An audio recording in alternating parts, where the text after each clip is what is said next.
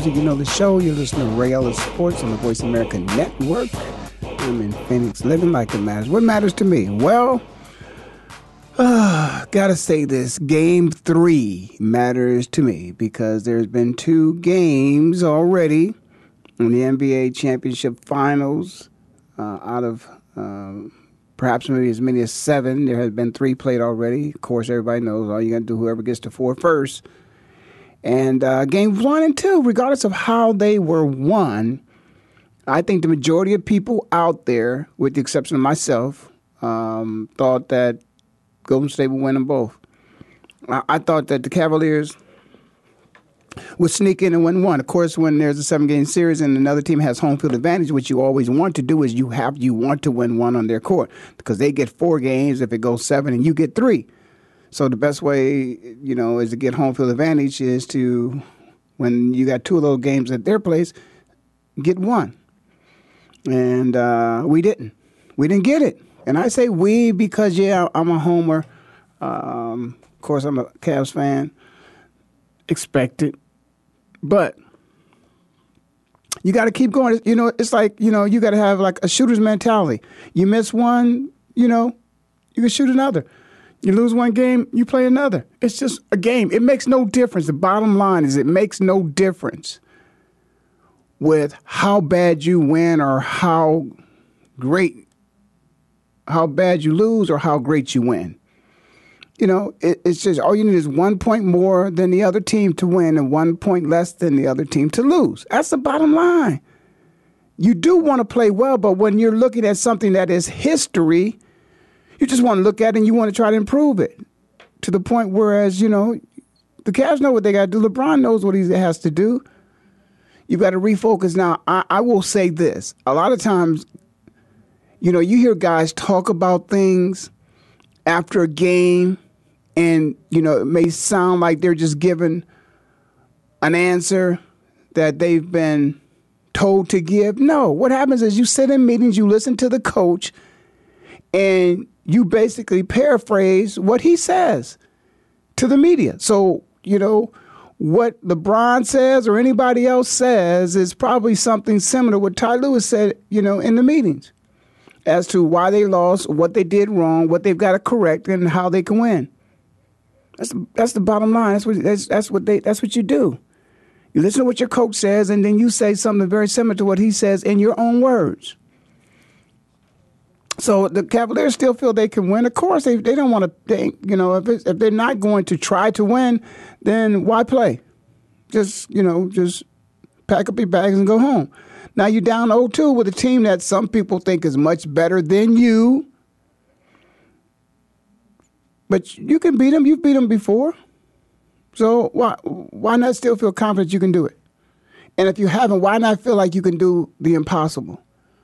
That's what happens every day. Somebody does something that somebody thinks is impossible. There are records broke every day. Somebody breaks a record. Somebody does something that nobody else has ever done before in their life. So you hope that one day you become one of those people. And by the way, because I'm going to get to it later, but it just came across my mind. I want to make sure that that I talk about in a later segment. Dwight Clark. God bless his soul. Hope that rests in heaven. Dwight Clark, of course, wide receiver for the San Francisco 49ers. Passed away with ALS. We'll talk about that a little bit later. But did something nobody ever done. Caught a touchdown pass late at the end of the game, and San Francisco 49ers started a dynasty. Whew. That really propelled them on to become one of the greatest franchises ever in the National Football League. We lost a great player from that team, from that generation, my generation, Dwight Clark. So let's get back to the Cleveland Cavaliers and, of course, you know, doing something great, you know, making great play. Believe it in yourself. Everybody on that Cavaliers team is a professional basketball player, meaning that there's probably, I think, maybe 15. Okay, 15, and, you know, so in the NBA, it is probably, you know, I'm going to say maybe 700-800 basketball players. That means if you're on that team, if you're the last person on the bench, you're still one of the best 800 basketball players in the world. And if you're on the Cavaliers, then you're probably one of 30, probably one of the 30 best players in the NBA because you're on a team that's in the NBA championship. You can do something special. You've done every one of those players on those teams have had games that have made them so special. They've had some great basketball games in there, some great performances, some that will go down to people who watch those games will never forget in their life. They need to dig deep down and come up with them. They just got to do it. Larry Nance Jr., I want to see a game that your dad, play like your dad used to play. Sit down with your dad and watch some game film when your dad just played. I need that out of you. Same thing, Kevin Love. Listen, I've said this before. Willie, you're not on with me right now, but you know I've said, listen, man, I need to see that superstar that Kevin Love was at one time. Somehow or another, you got to go back and you got to bring that game back. By the way, Willie, you're not here now. Willie Gibbs, of course, my friend from the OHIO who normally joins the show, not with me today, corrected me, a couple weeks ago on the show when I was talking about LeBron excelling in points. Well, I believe, I did my little research. You got to do that to prepare yourself for a show. And I think LeBron, the number that I was saying that LeBron needed going into was 71, and you were saying he was the all-time leader already. I think it's in finals that LeBron needed 71 points in the finals to eclipse may have been Mike. Now he's in the number two spot, but I guess he now is number two in scoring in the finals. So anyway, with that being said, LeBron has got to come up. Of course, 51 points in a losing effort. What does that mean? That means that you scored 51 and you lost, and that means that you just have to score maybe 52. 53, whatever it is, whatever LeBron knows, whatever it is that he has to do it. You find yourself, if you want to win championships, it's not easy to win championships. Okay, what the excuse? There are no excuses. The bottom line is you got to win. And so other guys have to contribute. Kevin Love got to be special. Kevin, you can be special. You got to make up in your mind that you're going to play the best game you ever played ever, period. JR. Yes, we're going to spend a little bit of time talking about JR. And we're going to skip over game two and we're going to go back to game one to talk about it. Shit happens. Yeah, we're on the internet. I can say that. So I don't care, JR. I really don't care, man. I'm a true fan. I'm a ball player, too, man. I know it. I've done that before. What about when you drop a ball, you fumble? For him, okay, so if somebody fumbles, they don't try to fumble. Somebody, makes a boo-boo play. He didn't try to do that. It's just it happened. That's the thing about very few people who are in any profession find themselves when they're in the most pressure situation. A camera's focused on them, and millions of people are focused on them, so that when they make a mistake, the whole world knows it. Now the whole world does because they got this thing called the internet, and it goes global. So how many of you take the time to stop and think? There are so many expectations of athletes. Athletics is not different than any other profession. These people get paid to do a job. Many of us have gotten paid to do a job, and we've made a mistake. And it's been a costly mistake. It's been a human error that how could you possibly do that? Were you not concentrating? What were you focused on? What were you thinking about? Think about people who have car wrecks, okay? That's something a little bit more important than, what J.R. Smith did. He was not aware how much time was on the clock. Yeah, that's a boo-boo mistake when the world is watching you. But he made it, so so it's over. What I don't like is I think that many people on that team That mistake cannot be the punch that hit you in the stomach and bent you over for the rest of the series. Everybody's got to forget about that. Can't do that. It wasn't, the punch in the last round. It wasn't the Meldrick Taylor punch that Meldrick took in the 15th round of his fight at the bell. Didn't have time, couldn't get up, fight was over. No, it wasn't like that. After that, we had as many as 6 more games left. Now we've played 2. We've got 5 left. JR, I need you to put that behind you like you know how to do and play ball like you've never played in your life. Show them how special you are. There's a reason why the greatest player in NBA basketball today wants you on his team. It's happy that you're on his team. Because, yeah, you can make some bonehead mistakes, but you also can make some damn good plays. If Kevin Love and JR Smith and Green and Clark and Tristan, if those guys would come up with some special games for the next 5 games, the Cavs can win this. These guys got potential to play that well as Golden State plays consistently. These guys can come up with some special games to win this series. See the Golden State, when you see them play, you've consistently seen that from them. Well, sometimes when there are upsets, it's because people play, as they say, above their head, over their head. They play the best games of their life. Well, that's what we need from the Cavaliers. But we know with the potential that they have, if they play those best games that they've ever played in their life, that's the one it's going to take for them to win. But that can happen. What's happening right now with the Cavaliers is nobody, with the exception of that 51-point game Bron had, nobody's been in the zone. Nobody's been in a zone. Nobody's been in the zone. It's when you get that comfort level, and you've heard people talk about when the bucket, looks like it's as big as it's like the size of a tire, a big semi-truck tire, just round and big old hole in the middle of it. Nobody's got that feeling yet.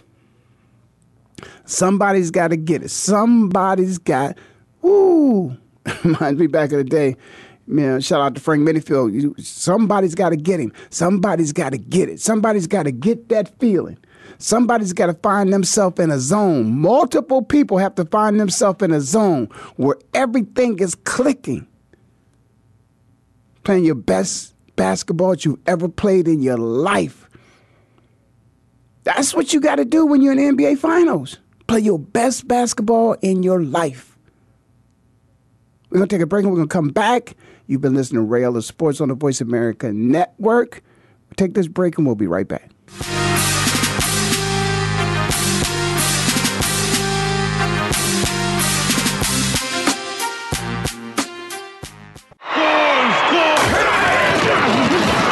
Your internet flagship station for sports. Voice America Sports. So Andy Serling packed his bags, left the city, and is enjoying his temporary digs in Saratoga. But that won't stop us from bringing you Playing to Win, the best online handicapping show for serious horse players.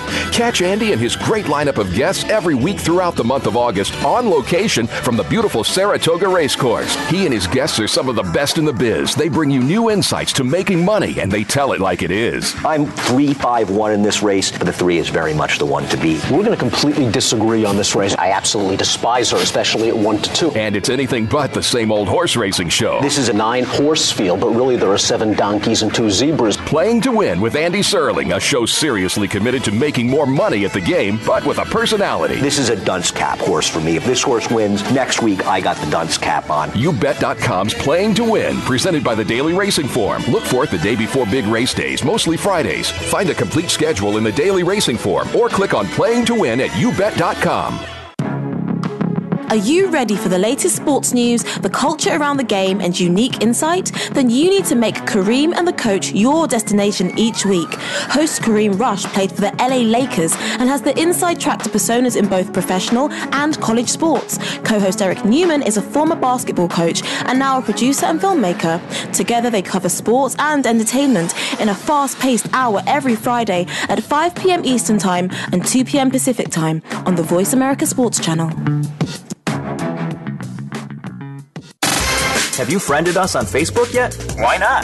Just go to Facebook.com/Voice America or search for the keywords Voice America. Once you are part of our Facebook network, you'll receive daily messages about what's happening with our shows, this week's featured guests, and new happenings of the Voice America Talk Radio Network. And you can add your voice to the always active discussions on our wall. Just go to Facebook.com/Voice America or search for Voice America. Your internet flagship station for sports, Voice America Sports.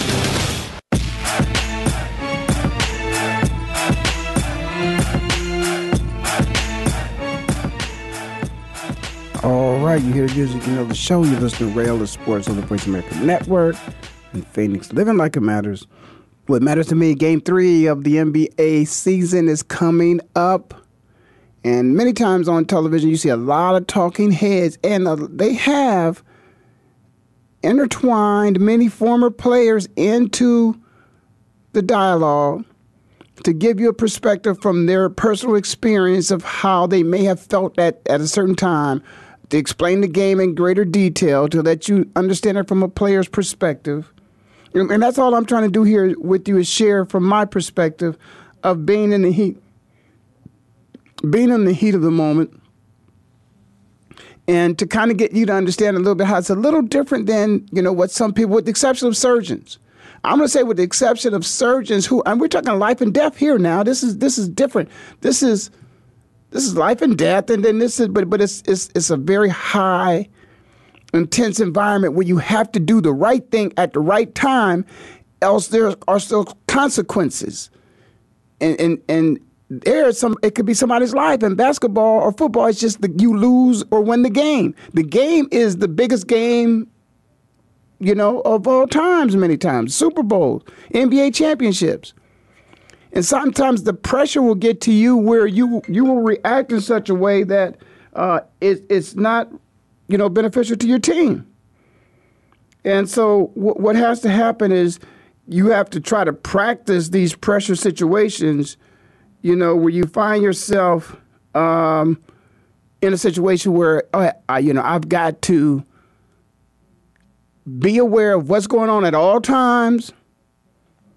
JR Smith did not. But I moved on from JR, but I just want to just kind of revisit how the conversation started off.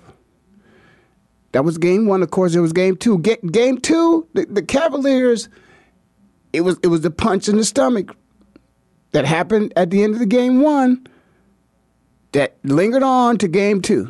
And the performance was such as if, man, he didn't just knock the wind out of me. He kind of probably broke a couple ribs. And that's how they played. It's like it was almost like it was no, they were injured. There was no chance. They had been afflicted mentally to the point where emotionally they couldn't even get ready for that game, get prepared for that. But again, that was a way that was at the home court of the other team, Golden State Warriors. So there was two games played there. Golden State was expected, how they were expected to win. Nobody knew, nobody cared. A lot of people just picked them. I thought the Cavs would come out with one. But the people picked them. So really the series right now at 2-0 is what the majority of people expected. The majority of people expected at this time the series would be 2-0. Golden State would be up on the Cavs. Didn't make a difference how many points or how they won. The real test now is to see when they come into Cleveland how the Cavaliers play and how Golden State plays. Because Golden State is coming in now with the mindset of sweep. That's what they believe. Again, as a player, these are kind of things when you get momentum going, when things start working for you, you think that way. But now the Cavaliers are going to return to their home court where the basket is going to be the size of a tire, semi-truck tire. And I'm just predicting that a couple players have games like they've never had in their life. A number of players are going to be in the zone. And anybody who's ever played pro sports in their life, you've been in the zone before. You can't, I'm telling you right here, scientifically, it probably hasn't been proved, but I guarantee you there's not a professional athlete, particularly football and basketball, that can't tell you what it's like to be in the zone. I guarantee you there's every last one of them that has ever played pro football or basketball can tell you that they've been in a zone before. It is actually a altering feeling where your body feels like you've never felt before. It's not if you touch it, it feels different, but it's just what you're going through and how things are happening and what's happening. It's almost like, wow, I can't, it's unbelievable. It's unbelievable to yourself, but you know it.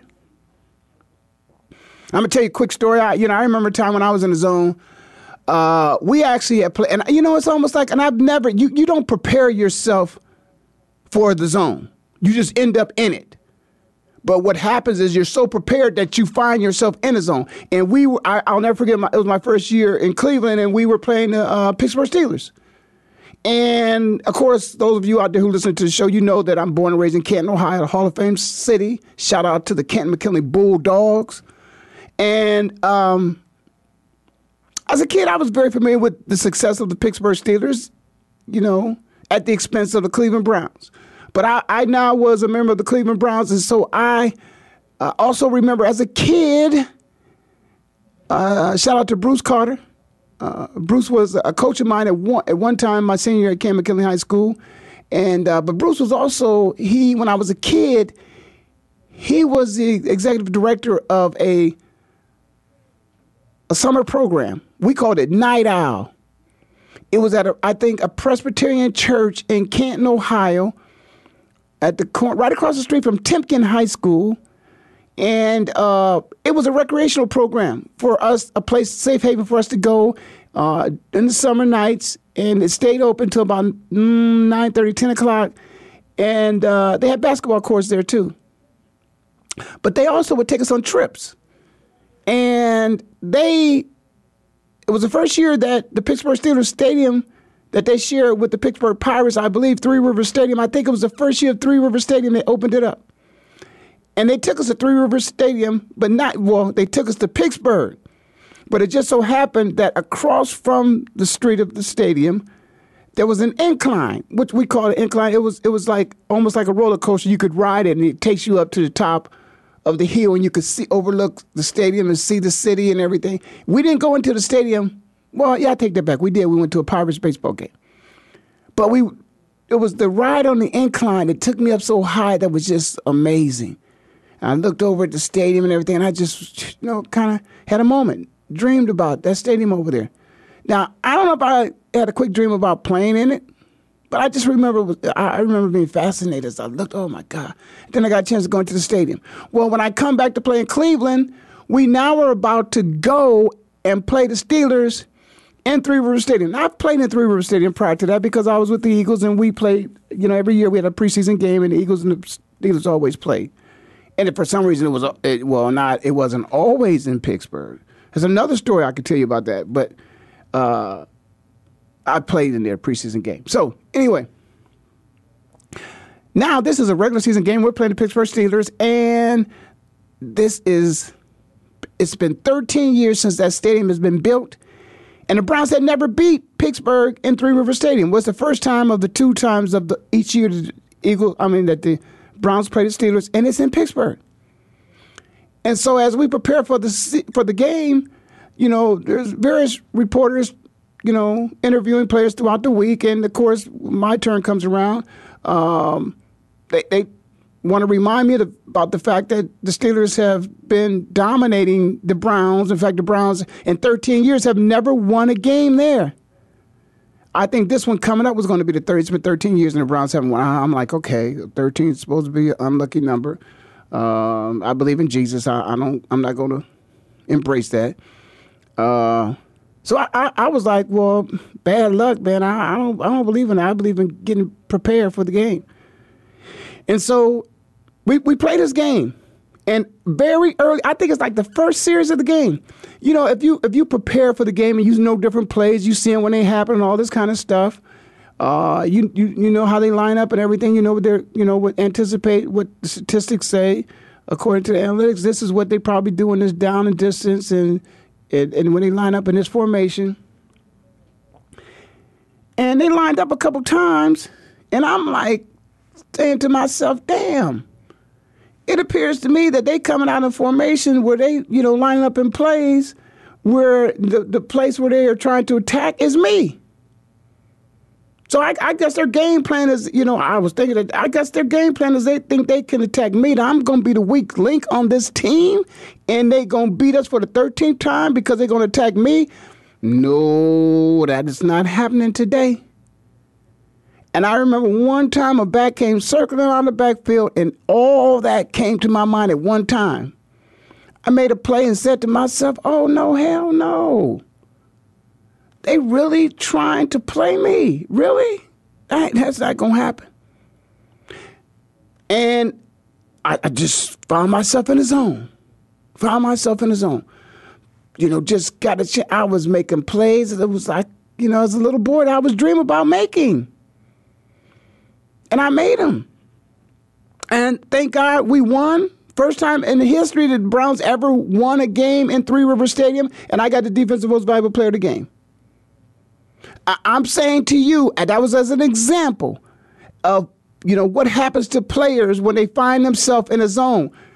You play like, you know, like you dreamed about playing. It's like you're in a dream. That's what the zone is. For those of you who never played, but you know, to experience what it's like to be in the zone, that every NFL and NBA player has experienced in their life at some point in time.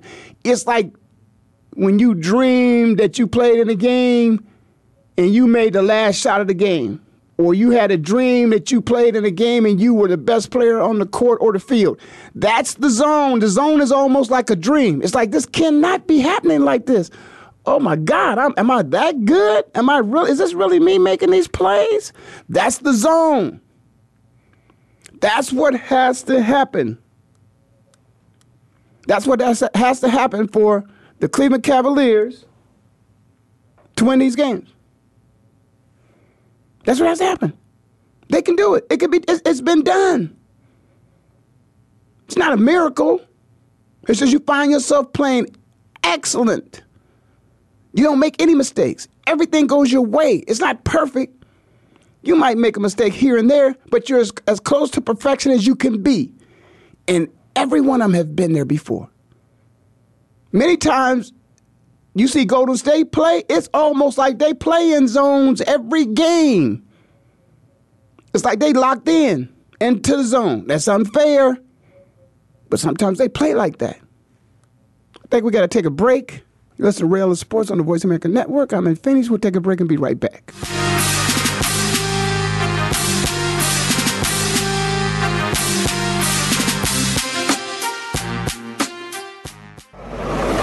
Your internet flagship station for sports, Voice of America Sports.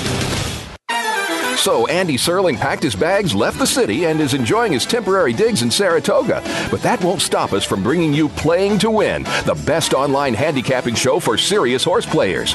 Catch Andy and his great lineup of guests every week throughout the month of August on location from the beautiful Saratoga Race Course. He and his guests are some of the best in the biz. They bring you new insights to making money, and they tell it like it is. I'm 3-5-1 in this race, but the 3 is very much the one to beat. We're going to completely disagree on this race. I absolutely disagree. Spies her, especially at 1-2. And it's anything but the same old horse racing show. This is a 9-horse field, but really there are 7 donkeys and 2 zebras. Playing to Win with Andy Serling, a show seriously committed to making more money at the game, but with a personality. This is a dunce cap horse for me. If this horse wins, next week I got the dunce cap on. UBet.com's Playing to Win, presented by the Daily Racing Form. Look for it the day before big race days, mostly Fridays. Find a complete schedule in the Daily Racing Form or click on Playing to Win at UBet.com.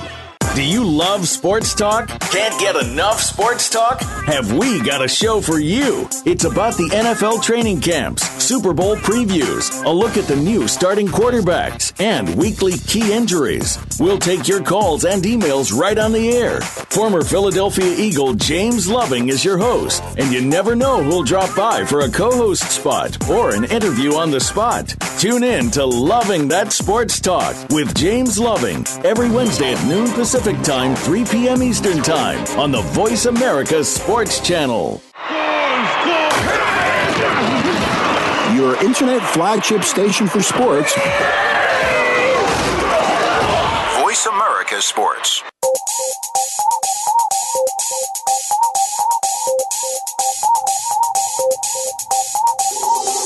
All right, you hear the music, you know the show. You're listening to Ray Ellis Sports on the Voice America Network. I'm in Phoenix, living like it matters.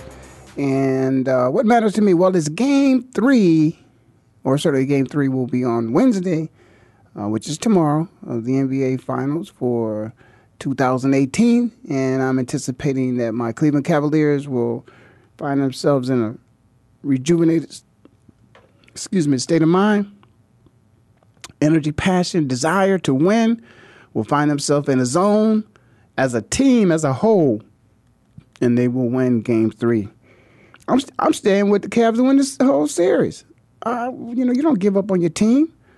Speaking of giving up on your team, there was a player once by the name of Dwight Clark, played for the San Francisco 49ers, never gave up on his team.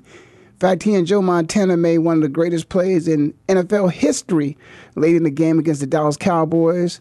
Shout out to my man Everson Walls, 2-4. That's not anything to embarrass you, but you know exactly what I'm saying. And but Dwight made a great play right in front of Everson. One of the greatest corners ever played the game, should be in the Pro Football Hall of Fame. In fact, we're gonna. Can I believe I'm starting a campaign for a Cowboy? But that's my man 2-4, man. Anyway, so but we lost Dwight. And I just want to, I've never done this before, but I'm actually going to, an article is out in the Bleacher Report. This is not plagiarism. I'm actually giving them all the credit. They put an article out. I think it's extremely sensitive for them to share. Nowadays, family members can write stuff about their family members, be picked up on social media, and it's out there. But the Bleacher Report is reporting that former San Francisco 49er receiver Dwight Clark, who had ALS, died Monday at the age of 61. His wife, Kelly, announced the news on Clark's Twitter account. Okay, I don't have my specs with me, but it says, this is what his wife wrote. I'm heartbroken to tell you that today I lost my best friend and husband. He passed peacefully, surrounded by many of the people he loved the most. I am thankful for all of Dwight's friends, teammates, and 49er fans who have sent their love during his battle with ALS. Kelly Clark. The article goes on to say that was her words from his Twitter account. The article goes on to say Clark was a two-time Super Bowl champion playing in the San Francisco 49ers from 1979 to 1987, before retiring. The Clemson product, and you guys know I got a problem with Clemson. The Clemson product was selected to the Pro Bowl twice and was named First Team All-Pro in 1982 after leading the league with 60 catches in a strike-shortened season. Yeah, that was a strike. I was a part of that strike. I remember that. I remember playing against Dwight. He finished his career with 506 receptions for 6,750 yards and 48 touchdowns. Former teammate Joe Montana released a statement on his Twitter following the news. These words are from Joe Montana. Dwight was a vibrant, charismatic soul. Jennifer and I were heartbroken over his passing. While we knew it was inevitably coming, it came way too soon. We are grateful for the decades of love and friendship we shared. We are praying for Dwight, his family, and all your prayers also. We will miss you, Dwight. We will miss you dearly. Love, Jennifer and Joe Montana.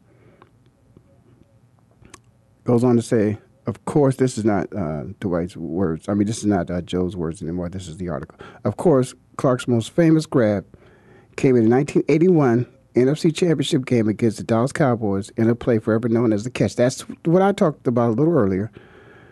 Unfortunately, he was diagnosed with the amyotrophic lateral sclerosis last year and eventually moved to Montana during his final months. He lived close to former 49ers owner Hall of Famer Eddie DeBartolo. The 49ers celebrated Dwight Clark Day at Levi Stadium in October, and several former teammates in attendance, including Joe Montana and Jerry Rice.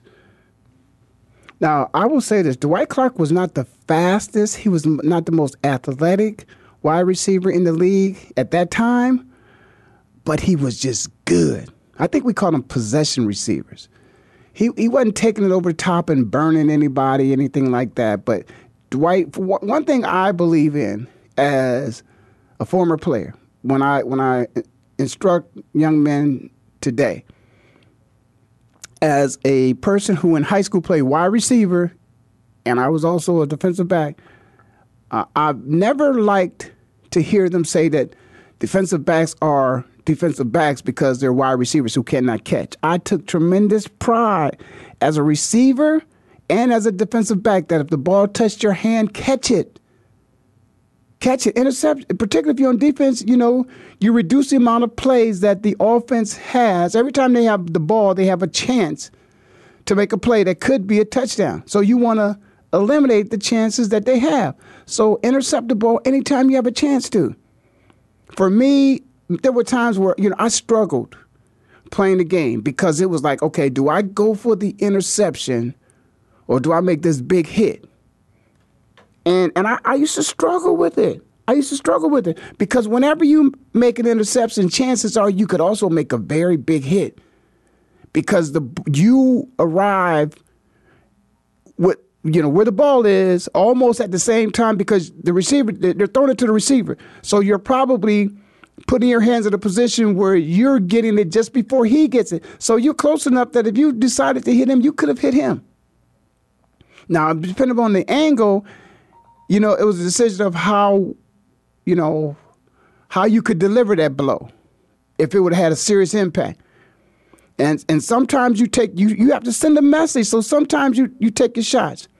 That's what I talked to I think I shared it with you guys on the show here. Talked to my man, Herman Edwards, a couple weeks ago. And, you know, he talked about, you know, you just need one. That's what Herman said. You just need one. Just one. Every time you make a tackle, you don't have to deliver that shot. You can't. Your body's not always in a position where you can deliver that blow. But sometimes when you get that opportunity to deliver that blow, you guys have heard, if you listen to my show consistently, when you don't take that shot, there's some questions about you.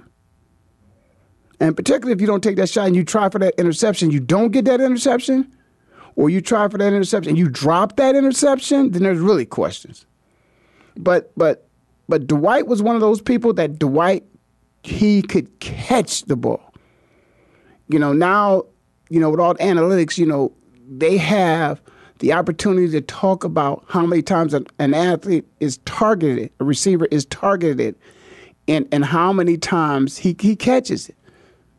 And that's important to know, how many times they throw the ball in your direction towards you for you to catch it and how many times you actually catch it.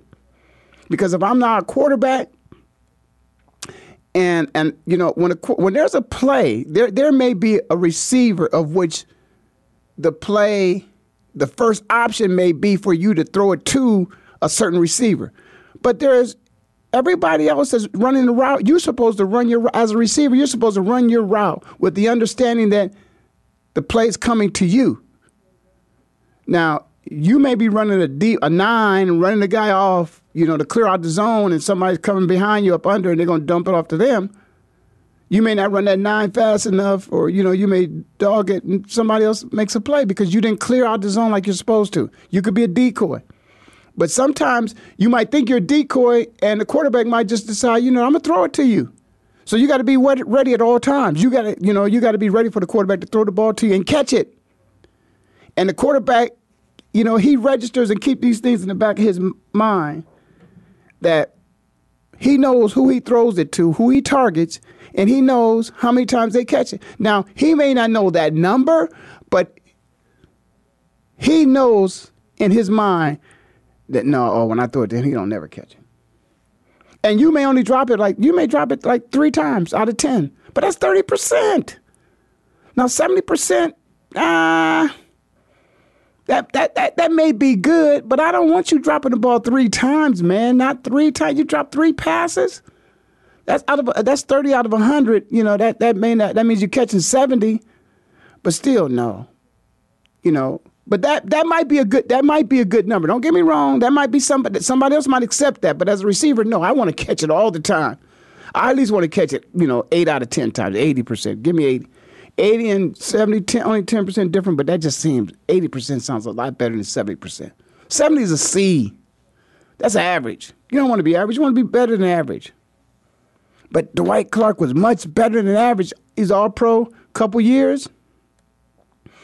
But, Dwight was one of the guys when you played, you had to know where Dwight was at all times. Dwight, had some athleticism. He jumped up to catch that. The catch, that was a great play on the fingertips. They caught it. The cameraman, one of the best, photographs of all time because they caught the pitcher with the ball right on his fingertips. He was able to get his feet down the back of the end zone. 49ers won the game. So Dwight Clark, man, thank you for your contribution to the game. You, as a matter of fact, you've raised the expectations of a game to the point where people think, play the game all the way to the end of the game. You might be able to, somebody might make the catch. Somebody might be like Dwight. Dwight, thank you for giving it all, man. And I'm sorry that we as a league have not been able to do what should have been done for people like yourself who suffered from ALS. The contributions to your family, to you personally, your health, and financially should be much more advanced. Now, I know you're going to be happy that, that you fought on behalf of yourself and other players, and your family financially will receive some benefit once you're gone. But no, I believe you and your family should have received those benefits while you were still here, so your family could enjoy them with you. I also believe that the game should have been played safer. More information should have been revealed so that perhaps maybe we could do something to prevent people from suffering as you have suffered. But God rest your soul, man, and thank you so much for everything you did. We're going to miss you, brother. I think it's that time. We got to take another break. Listen to Ray Ellis Sports on the Voice of America Network. I'm in Phoenix, living like it matters. We'll be right back.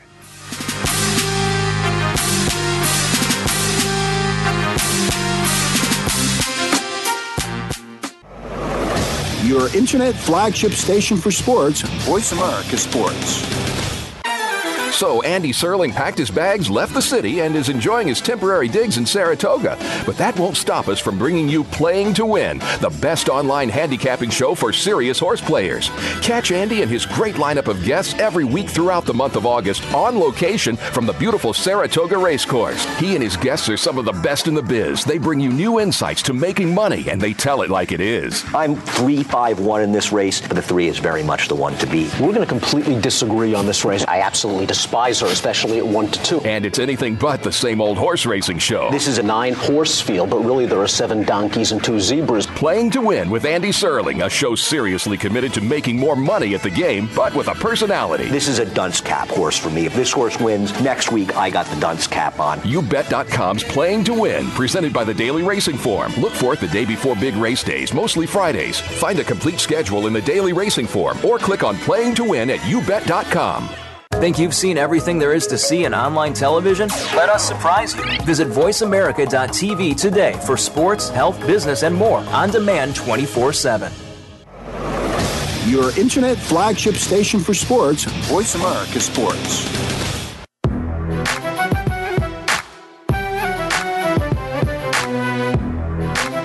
All right, you hear the music, you know the show. You listen to Ray Ellis Sports on the Voice America Network. I'm in Phoenix, living like it matters. What matters to me, Game 3 of the NBA championship will be on tomorrow night.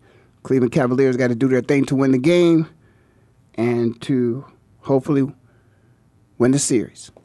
Something else matters to me today, too. I didn't want to take up the entire show discussing it, but I certainly wanted to take the time out to express my opinion.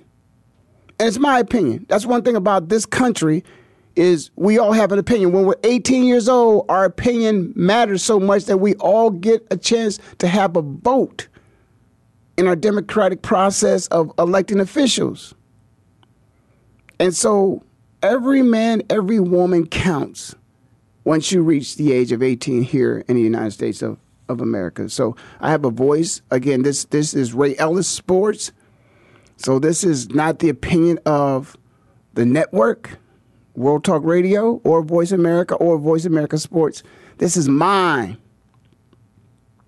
And I just have an opinion about, you know, the Philadelphia Eagles and the fact that they are not in Washington, D.C. They are not going as a team to Washington, D.C. My personal opinion is I respect the decision made of the team. Got a tremendous amount of respect for Jeffrey Lurie, the owner of the team. Tremendous amount of respect for Malcolm Jenkins, the Ohio State University former Buckeye. Fraternity brother of Omega Psi Phi Fraternity Incorporated. Support him. Chris Long, things he's done.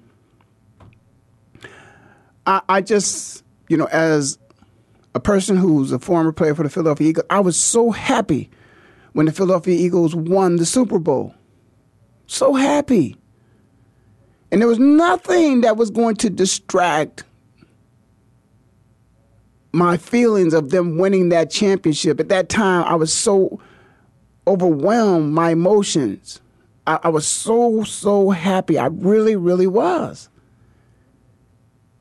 And nothing could deter from that at that time in that moment. I was so caught up in it. I almost feel like I won the Super Bowl, but certainly the team that I rooted for, the team that I used to play for, won the Super Bowl. Nothing can ever take away from that. Nothing. Got a trophy. The team got a trophy. Says 2018 Super Bowl champions, world champions of the National Football League. It happened. They tried before. Wilbur Montgomery, Jaws, Harold Carmichael, Roy Neal Young, Herman Edwards, Jerry Sizemore, Stan Walters, Guy Morris. Shout out Guy Morris. God bless you, man. I heard you're struggling. I'm praying for you. Frank LeMaster, Jerry Robinson. All those guys, man, I remember them because I came in as a rookie the year after they lost to the Raiders. And one of my favorite ball players of all time, Jack Tatum. But they lost to the Raiders. We tried that next year. We lost in the wild card game to the Giants. And then after that, we couldn't get it together. That was a long time ago. They hadn't been to the Super Bowl since the 1980 Super Bowl. I take that back. I'm sorry. I take that back. I had a football moment there. I went down to Jacksonville to the Super Bowl when of course, T.O. and Donovan McNabb and the boys went down. Yeah, but we didn't come out a victor. So we were still suffering from that loss too. So two Super Bowl losses that, you know, I was close to. And it's just... nothing's going to take away from it. So lo and behold, fast forward 2018, win the Super Bowl. And everybody out there know, you know, I'm sure you know if you're a sports fan that, you know, you get invited to go to the White House. But this is what I like about this city. This is Philadelphia. I was so excited when I got drafted to go to the Philadelphia Eagles too. A lot of history in the city of Philadelphia. A lot of history there. America. And I don't get into all into that, you know, stuff about rah-rah. I don't know. Of course, I took American history like everybody else, so I know. But I don't know all of the history of the country. like I know the back of my hand. I don't know it like that. But I know there were some struggling times when this United States of America was not united. I know there were times early on when this United States of America first evolved, when it became what's known now as the United States of America. But what was it? What they call it when we found these grounds, the people that were here, what did they call it? I don't know. But we dubbed it the United States of America. And I can tell you this. I know I have friends from all over the world. Still, this is the United States of America. Sports is a big part of the United States of America. But it's entertainment. It's entertainment. It's something that has become, we've turned it into a profession. People get paid to do it. But it's entertainment. Some people are in the entertainment business. But interesting enough, in other places in the workforce, there's a certain aspect in the entertainment business, like in sports and basketball and football and baseball and hockey, that doesn't happen. This is just me. I don't understand how in the world that we took prayer out of schools, but we want to send guys to the other side of the world if they take a knee. Taking a knee, we pray on our knees. But if somebody takes a knee because of something that they feel is not right, we want to send them out of the country. They don't belong to be a part of this country. I as a black man, have found myself in a position where I felt discriminated against. People have called me things to make me feel that I am less than a man. I've had the police tell me to get on my knees and pray. I'm not one of those, some of those people say some of my best friends are white, some of my best friends are black, I'm not going to say some of my best friends are policemen, but I'm going to say to you that the foundation of who I am was supported and contributions were made by police. I was a part of the Camp Police Boys Club. I won my first championship with the Camp Police Boys Club, Mighty Mites, the Lions. But listen, guys, we're playing sports. We're trying to bring people together. But when we bring them together, when you're together, you talk about things, you discuss things. What's right, what's wrong, what you like, what you don't like, what you can do, how you can help me, how I can help you. Let's use sports to make things better for everybody. Nobody's going to take away from that championship. Don't have that Philadelphia Eagles championship. Phew. Those of us that are fans, I don't care. We didn't go to the White House. We didn't go to the outhouse. We won the Super Bowl, and we're happy. Jeffrey Lurie, Malcolm Jenkins, Chris Long, world champions. God bless you. God keep you. Philly, Philly. You've been listening to Ray Ellis Sports on the Voice America Network.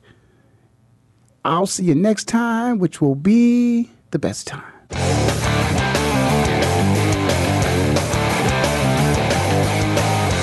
Thank you for spending this hour with Ray Ellis Sports. We hope that you've enjoyed today's conversation.